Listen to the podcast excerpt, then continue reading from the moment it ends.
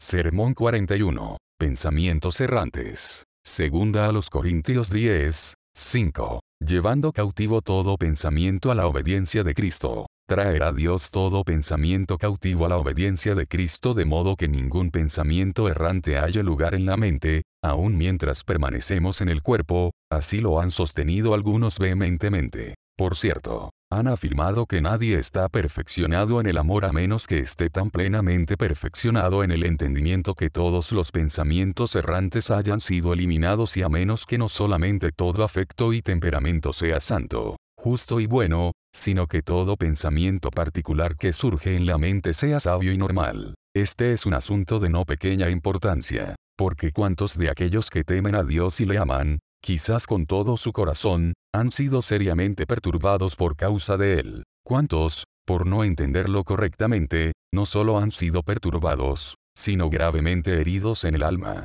arrojados a razonamientos engañosos y sin provecho, los cuales debilitaron su aproximación a Dios y los han debilitado para correr la carrera que les es puesta por delante. Muchos, por una mala comprensión de esto mismo, han desechado el precioso don de Dios primeramente han sido inducidos a dudar de la obra que Dios ha llevado a cabo en sus almas y luego a negarla, y de este modo han contristado al Santo Espíritu de Dios, hasta que Él se apartó de ellos y los dejó en total oscuridad. ¿Cómo es posible, entonces, que en medio de la abundancia de libros que se han publicado últimamente sobre casi todos los temas, no tengamos ninguno acerca de los pensamientos errantes, o al menos alguno que satisfaga una mente seria y serena, con el propósito de hacer esto aunque sea en algún grado, me propongo investigar, primero, cuáles son las diversas clases de pensamientos errantes, segundo, cuáles son, en general, los motivos que los ocasionan, tercero, cuáles de ellos son pecaminosos y cuáles no lo son, y cuarto, de cuáles de ellos podemos esperar ser liberados y orar para que lo seamos, me propongo investigar, primeramente, ¿Cuáles son las diversas clases de pensamientos errantes? Las clases particulares son innumerables, pero en general solo hay dos, pensamientos que divagan apartándose de Dios, y pensamientos que se apartan del punto específico que tenemos en vista. Con respecto a lo primero, todos nuestros pensamientos son naturalmente de esta clase, pues están permanentemente errando apartándose de Dios. Dios no está en todos nuestros pensamientos, somos todos y cada uno, como observa el apóstol, sin Dios en el mundo. Pensamos en lo que amamos, pero no amamos a Dios, por lo tanto, no pensamos en Él. O si de vez en cuando nos vemos obligados a pensar en Él por un tiempo, como sin embargo no nos complacemos en ello, sino que más bien tales pensamientos nos resultan no solo insípidos sino también desagradables e irritantes. Los desalojamos tan pronto como podemos, y nos volvemos a aquello en que nos gusta pensar. De modo que el mundo y las cosas de este mundo, qué comeremos, qué beberemos, con qué nos vestiremos, qué veremos, qué oiremos, qué ganaremos, cómo hemos de complacer a nuestros sentidos o a nuestra imaginación, ocupan todo nuestro tiempo y absorben todos nuestros pensamientos. Por lo tanto, mientras amamos al mundo, o sea mientras permanecemos en nuestro estado natural, todos nuestros pensamientos, desde la mañana hasta la noche, y desde la noche hasta la mañana, no son otra cosa que pensamientos errantes. Pero muchas veces estamos no solamente sin Dios en el mundo, sino también luchando contra Él, dado que residen en toda persona, por naturaleza, los designios carnales que son enemistad contra Dios. No hay que asombrarse, por lo tanto, de que las personas abunden en pensamientos incrédulos, ya sea diciendo en sus corazones no hay Dios, o cuestionando, cuando no negando, su poder o su sabiduría, su misericordia, su justicia o su santidad. Tampoco hay que asombrarse de que tan a menudo duden de su providencia, o al menos de se extienda a todos los acontecimientos, o de que, aunque lo admitan, todavía abriguen murmuración o reproche en sus pensamientos. Cercanamente relacionadas con esto, y frecuentemente conectadas con ello, están las imaginaciones soberbias y vanas. Además, a veces son poseídos por pensamientos airados, maliciosos o vengativos, otras veces por pensamientos livianos de placer, sea de los sentidos o de la imaginación, por los cuales la mente sensual se vuelve más terrenal y sensual todavía. Ahora bien, en todo esto lisa y llanamente guerrean contra Dios, estos son los pensamientos errantes de más alta categoría. Ampliamente distintos de estos son los pensamientos errantes de la otra clase, en los cuales el corazón no divaga aparte de Dios, sino que el entendimiento divaga lejos del tema particular que tenía en vista. Por ejemplo, me detengo a considerar las palabras que preceden al texto, las armas de nuestra milicia no son carnales, sino poderosas en Dios. Y pienso, este debiera ser el caso de todos los llamados cristianos. Pero, sin embargo, cuán diferente es en realidad. Miren en derredor hacia casi todas las partes del mundo cristiano, así llamado. ¿Qué clase de armas emplean? ¿En qué clase de guerra están comprometidos? Mientras los hombres, como demonios, se desgarran unos a otros en toda la furia infernal de la guerra, miren cómo se aman esos cristianos. Desde cuando son preferibles a los turcos y a los paganos, ¿qué abominación puede hallarse entre los maometanos o los paganos que no se encuentre también entre los cristianos y griega? Así mi mente se dispara, antes que yo me dé cuenta, de una circunstancia a otra. Todos estos, en cierto sentido, son pensamientos errantes, puesto que aunque no divaguen lejos de Dios, y mucho menos luchen contra Él, se apartan del tema particular que yo tenía en vista. Tal es la naturaleza, Tales son las variedades, para hablar más bien práctica que filosóficamente, de pensamientos errantes. Pero cuáles son las ocasiones en que generalmente se producen, esto vamos a considerar en segundo lugar. Es fácil observar que la ocasión de la primera clase de pensamientos que se oponen a Dios o se apartan de Él son, en general, las tendencias pecaminosas. Por ejemplo, porque no hay Dios en ninguno de sus pensamientos, en ninguno de los pensamientos del hombre natural, por una razón lisa y llana, sea rico o pobre, instruido o ignorante, es ateo, aunque así no se le llame vulgarmente, y ni conoce ni ama a Dios. Porque sus pensamientos deambulan continuamente tras el mundo, porque es idólatra. Por cierto que no adora a una imagen, ni se inclina ante un tronco de árbol, sin embargo, está sumergido en una idolatría igualmente condenable, ama, esto es, rinde culto al mundo. Busca la felicidad en las cosas que se ven, en los placeres que perecen al usarlos. Porque sus pensamientos deambulan continuamente fuera del fin propio de su ser, el conocimiento de Dios en Cristo, porque es incrédulo, porque no tiene fe, o por lo menos no más que la que tiene el diablo. Así que todos estos pensamientos errantes proceden fácil y naturalmente de esa maligna raíz de incredulidad. Se da el mismo caso en otras instancias, orgullo, ira, venganza, vanidad, lujuria, codicia, todas ellas son ocasión de pensamientos compatibles con su propia naturaleza. Y así actúa toda tendencia pecaminosa de la cual es capaz la naturaleza humana. Difícilmente es posible enumerarlas en detalle, ni es necesario. Es suficiente con observar que tantas como sean las malas tendencias que hayan lugar en cualquier alma, tantas serán las maneras en que el alma se apartará de Dios mediante la peor clase de pensamientos errantes. Las ocasiones de la segunda clase de pensamientos errantes son sumamente variadas. Muchas de ellas son causadas por la unión natural entre el alma y el cuerpo. Cuán inmediata y profundamente es afectado el entendimiento por un cuerpo enfermo. Que la sangre se mueva irregularmente en el cerebro, y todo pensamiento normal se acaba. Sigue a ello una locura furiosa, y entonces adiós a toda ecuanimidad del pensamiento. Por cierto, basta que el ánimo sea apurado o agitado en cierto grado, y una locura temporera o un delirio impedirá todo pensamiento estable. Y no es la misma irregularidad del pensamiento ocasionada en cierta medida por todo desorden nervioso, así, un cuerpo corruptible hace pesada el alma y esta tienda de tierra oprime el espíritu fecundo en pensamientos.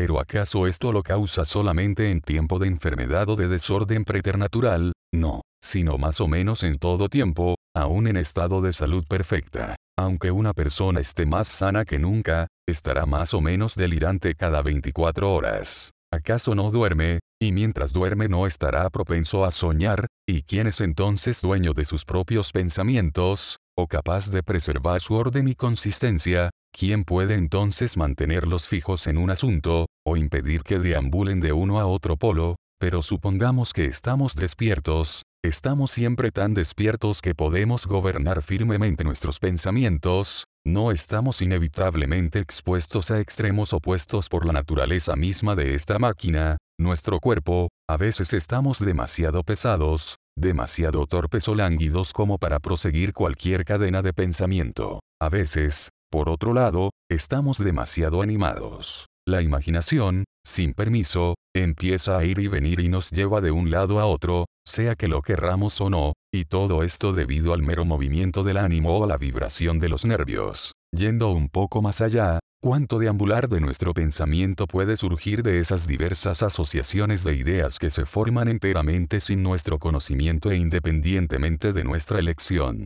No podemos decir cuántas de esas asociaciones se forman, pero se forman de mil maneras diferentes. Ni está en el poder de las personas más sabias o más santas romper tales asociaciones, o prevenir lo que es la consecuencia necesaria de ellas y materia de observación cotidiana que el fuego toque apenas un extremo de la mecha e inmediatamente se correrá hasta el otro. Algo más, fijemos nuestra atención tan detenidamente como podamos en un tema, pero si surge ya sea el placer o el dolor, especialmente si el mismo es intenso, demandará nuestra atención inmediata y atará así nuestro pensamiento, interrumpirá la contemplación más constante y desviará a la mente de su asunto favorito. Estas causas de pensamientos errantes se encuentran en el interior, están forjadas dentro de nuestra propia naturaleza, pero asimismo surgirán natural y necesariamente de los diversos impulsos provenientes de objetos externos. Cualquier cosa que incida sobre el órgano sensorial, el ojo o el oído, despertará una percepción en la mente,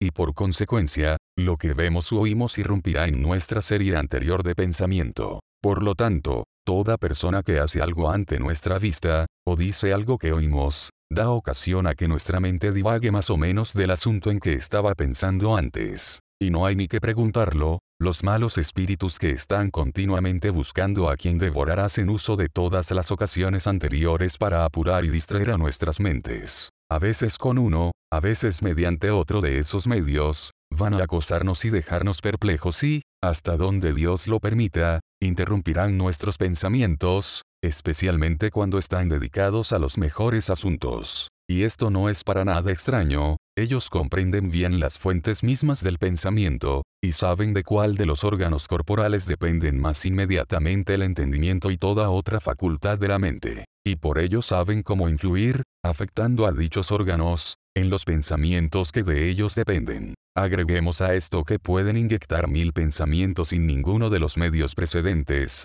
puesto que es tan natural a un espíritu actuar sobre otro espíritu como lo es a la materia actuar sobre la materia. Habiendo considerado estas cosas, no puede sorprendernos que nuestro pensamiento divague tan a menudo fuera de cualquier asunto que tenga en vista. ¿Qué clase de pensamientos errantes son pecaminosos y cuáles no lo son es el tercer tema a investigar. En primer término, todos aquellos pensamientos que deambulan aparte de Dios, que no le dejan a Él lugar alguno en nuestras mentes, son indudablemente pecaminosos, porque todos ellos implican un ateísmo práctico, y por causa de ellos estamos sin Dios en el mundo, y así también lo son mucho más aquellos que son contrarios a Dios, lo cual implica oposición o enemistad a Él. Tales son todos los pensamientos de murmuración o descontento, los cuales están en realidad diciendo, no queremos que éste nos gobierne, todos los pensamientos de incredulidad, sea con respecto a su ser, sus atributos o su providencia. Quiero significar su providencia particular tanto sobre todas las cosas como sobre todas las personas en el universo, aquella sin la cual ni un pajarillo cae en tierra, y por la cual aún vuestros cabellos están todos contados. Porque en cuanto a una providencia general, así llamada vulgarmente, diferenciada de una particular, es solo una palabra decente, que suena bien, y que sencillamente no significa nada. Nuevamente, todos los pensamientos que brotan de disposiciones pecaminosas son indudablemente pecaminosos. Tales son, por ejemplo, aquellos que brotan de un ánimo vengativo, del orgullo, la lujuria o la vanidad. No puede un árbol malo dar frutos buenos, por lo tanto, si el árbol es malo, así debe ser también el fruto. Y así deben serlo aquellos que producen o alimentan cualquier tendencia maligna, aquellos que dan vuelo al orgullo o la vanidad, a la ira o al amor al mundo, o confirman o acrecientan estas o cualquier tendencia, pasión o afecto impíos. Porque no solamente lo que surge del mal es malo, sino cualquier cosa que conduce al mal, cualquier cosa que tiende a enajenar al alma de Dios, y que la hace o la mantiene terrenal, animal y diabólica. Por lo tanto, aun aquellos pensamientos que son causados por debilidad o enfermedad, por el mecanismo natural del cuerpo, o por las leyes de unión vital, por más inocentes que sean en sí mismos, se tornan sin embargo pecaminosos cuando producen o abrigan y hacen crecer en nosotros cualquier tendencia pecaminosa, ya sean los deseos de la carne, los deseos de los ojos o la vanagloria de la vida. Del mismo modo, los pensamientos errantes que son ocasionados por las palabras o acciones de otras personas, si causan o alimentan una disposición errónea, se vuelven pecaminosos. Y lo mismo podemos observar acerca de aquellos que son sugeridos o introducidos por el diablo, cuando sirven a una tendencia terrenal o diabólica, lo cual hacen siempre que les damos lugar, y así nos apropiamos de ellos, entonces son igualmente pecaminosos que las tendencias a las cuales ministran. Pero haciendo abstracción de estos casos, los pensamientos errantes,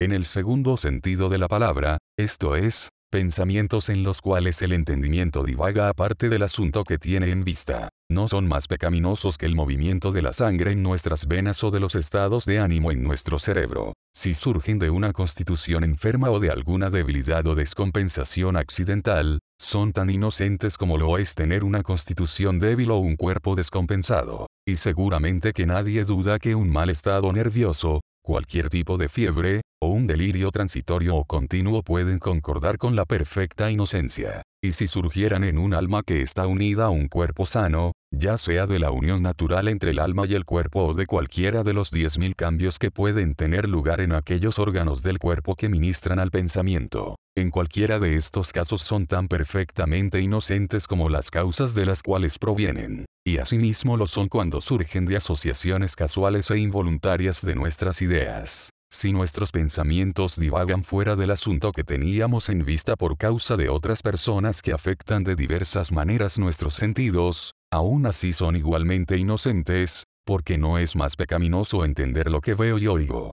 y en muchos casos no puedo dejar de verlo, oírlo y entenderlo, que tener ojos y oídos. Pero si el diablo introduce malos pensamientos errantes, no son malos dichos pensamientos, son perturbadores, y en este sentido son malos, pero no son pecaminosos. Yo no sé qué le dijo el diablo a nuestro Señor con voz audible, quizás habló solamente a su corazón cuando le dijo, todo esto te daré, si postrado me adorares. Pero sea que haya hablado interior o exteriormente, nuestro Señor indudablemente entendió lo que le dijo. Por lo tanto, tuvo un pensamiento correspondiente a esas palabras. Pero fue ese un pensamiento pecaminoso, sabemos que no lo fue. En él no hubo pecado, ni en acción, ni en palabra ni en pensamiento. Tampoco hay pecado en mil pensamientos del mismo tipo que Satanás pueda introducir en cualquiera de los seguidores de nuestro Señor. Se deduce que ninguno de estos pensamientos errantes, sea lo que sea lo que han afirmado algunas personas incautas,